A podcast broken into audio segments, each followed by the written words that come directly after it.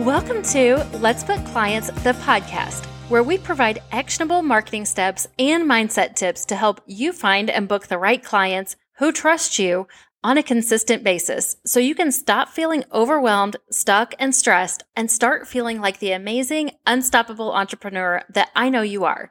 My name is Michelle Braswell, and I'm right here with you along the way with two bite sized episodes per week. Thank you for spending some time with me today. Now let's get started.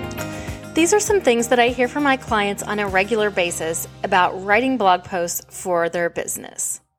I want to blog, but dot dot dot, all different kinds of things. Or I know blog posts boost my SEO so my future clients can find me online. Or I don't have time to come up with blog post ideas, let alone write the blog post. In the title of this episode, I promised you a simple and effective blog post idea.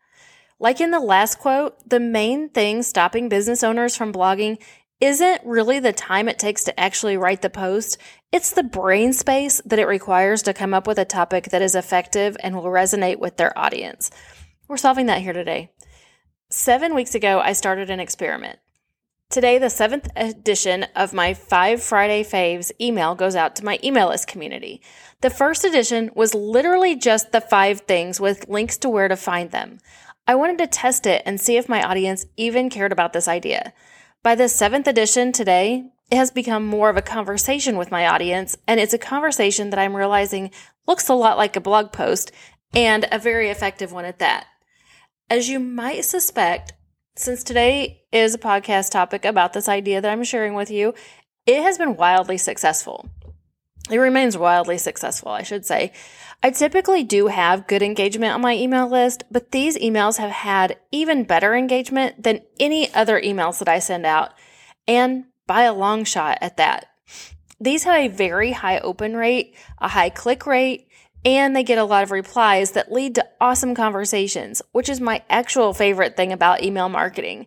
I say these things about the email to say that I learned that it is a genius blog post topic for you. And of course, for me too, you'll see me adding these to a blog post in addition to the emails really soon, maybe even today. Here's why it's genius. Number one, you don't have to think very hard to come up with the content. We all have favorite things that we use because we love them. We use them daily. I'm looking at my desk and there are at least 10 things on my desk that I love using and that make my life easier. If you're keeping track, if your blog post was like mine and had five of your favorite things, that's two whole blog posts right there. Number two, it's a great way to connect with your audience who are either your past, current, or potential clients, or if they're none of these, they might be someone who refers a friend. Think about how it makes connections this way. Wouldn't you love to see what others have in their Amazon cart or in their past orders? I'm totally nosy and fascinated by this. Or do you read reviews before you purchase something? Me too. It's like getting a recommendation, which is just as good or even better than a review. Here's an example. One of my Friday faves today is my favorite natural deodorant. What does this tell my audience that could be a connection point with them? It says I prioritize clean ingredients and the ingredients that I put on and in my body. So if you are someone who also prioritizes those things, that's something that we have in common and connect can connect over. It seems like a really small thing, but that's the point.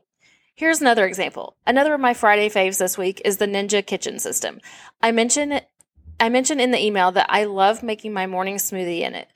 That's another connection point. I know there are others in my audience who enjoy a morning smoothie after their workout, just like I do. I guarantee you I'll get at least one email reply asking about what I put in my smoothie. That's a conversation I get to have with someone new that I might not have been able to have otherwise. Number three, you can talk about business things and personal things at the same time. I love balance, and I know my entrepreneur friends like you do too. We love our businesses, but we also have lives outside of our business. I always have at least one business thing in my Friday faves. This week, it's a link back to this podcast episode. Sometimes it's a favorite business tool or favorite business item. Sometimes it's an app or a website that I love. Sometimes it's a marketing method. I change them up, but there's always at least one thing.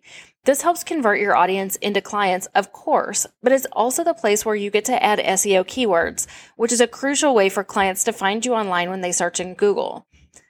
Number four, it's five things. So those could be broken up into five different social media posts, or even reels or TikToks, or emails if you have an email list, or Hello, a podcast episode if you have a podcast.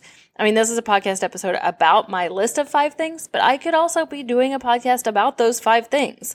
It's literally content for days. Number five, you can make a little money in the process.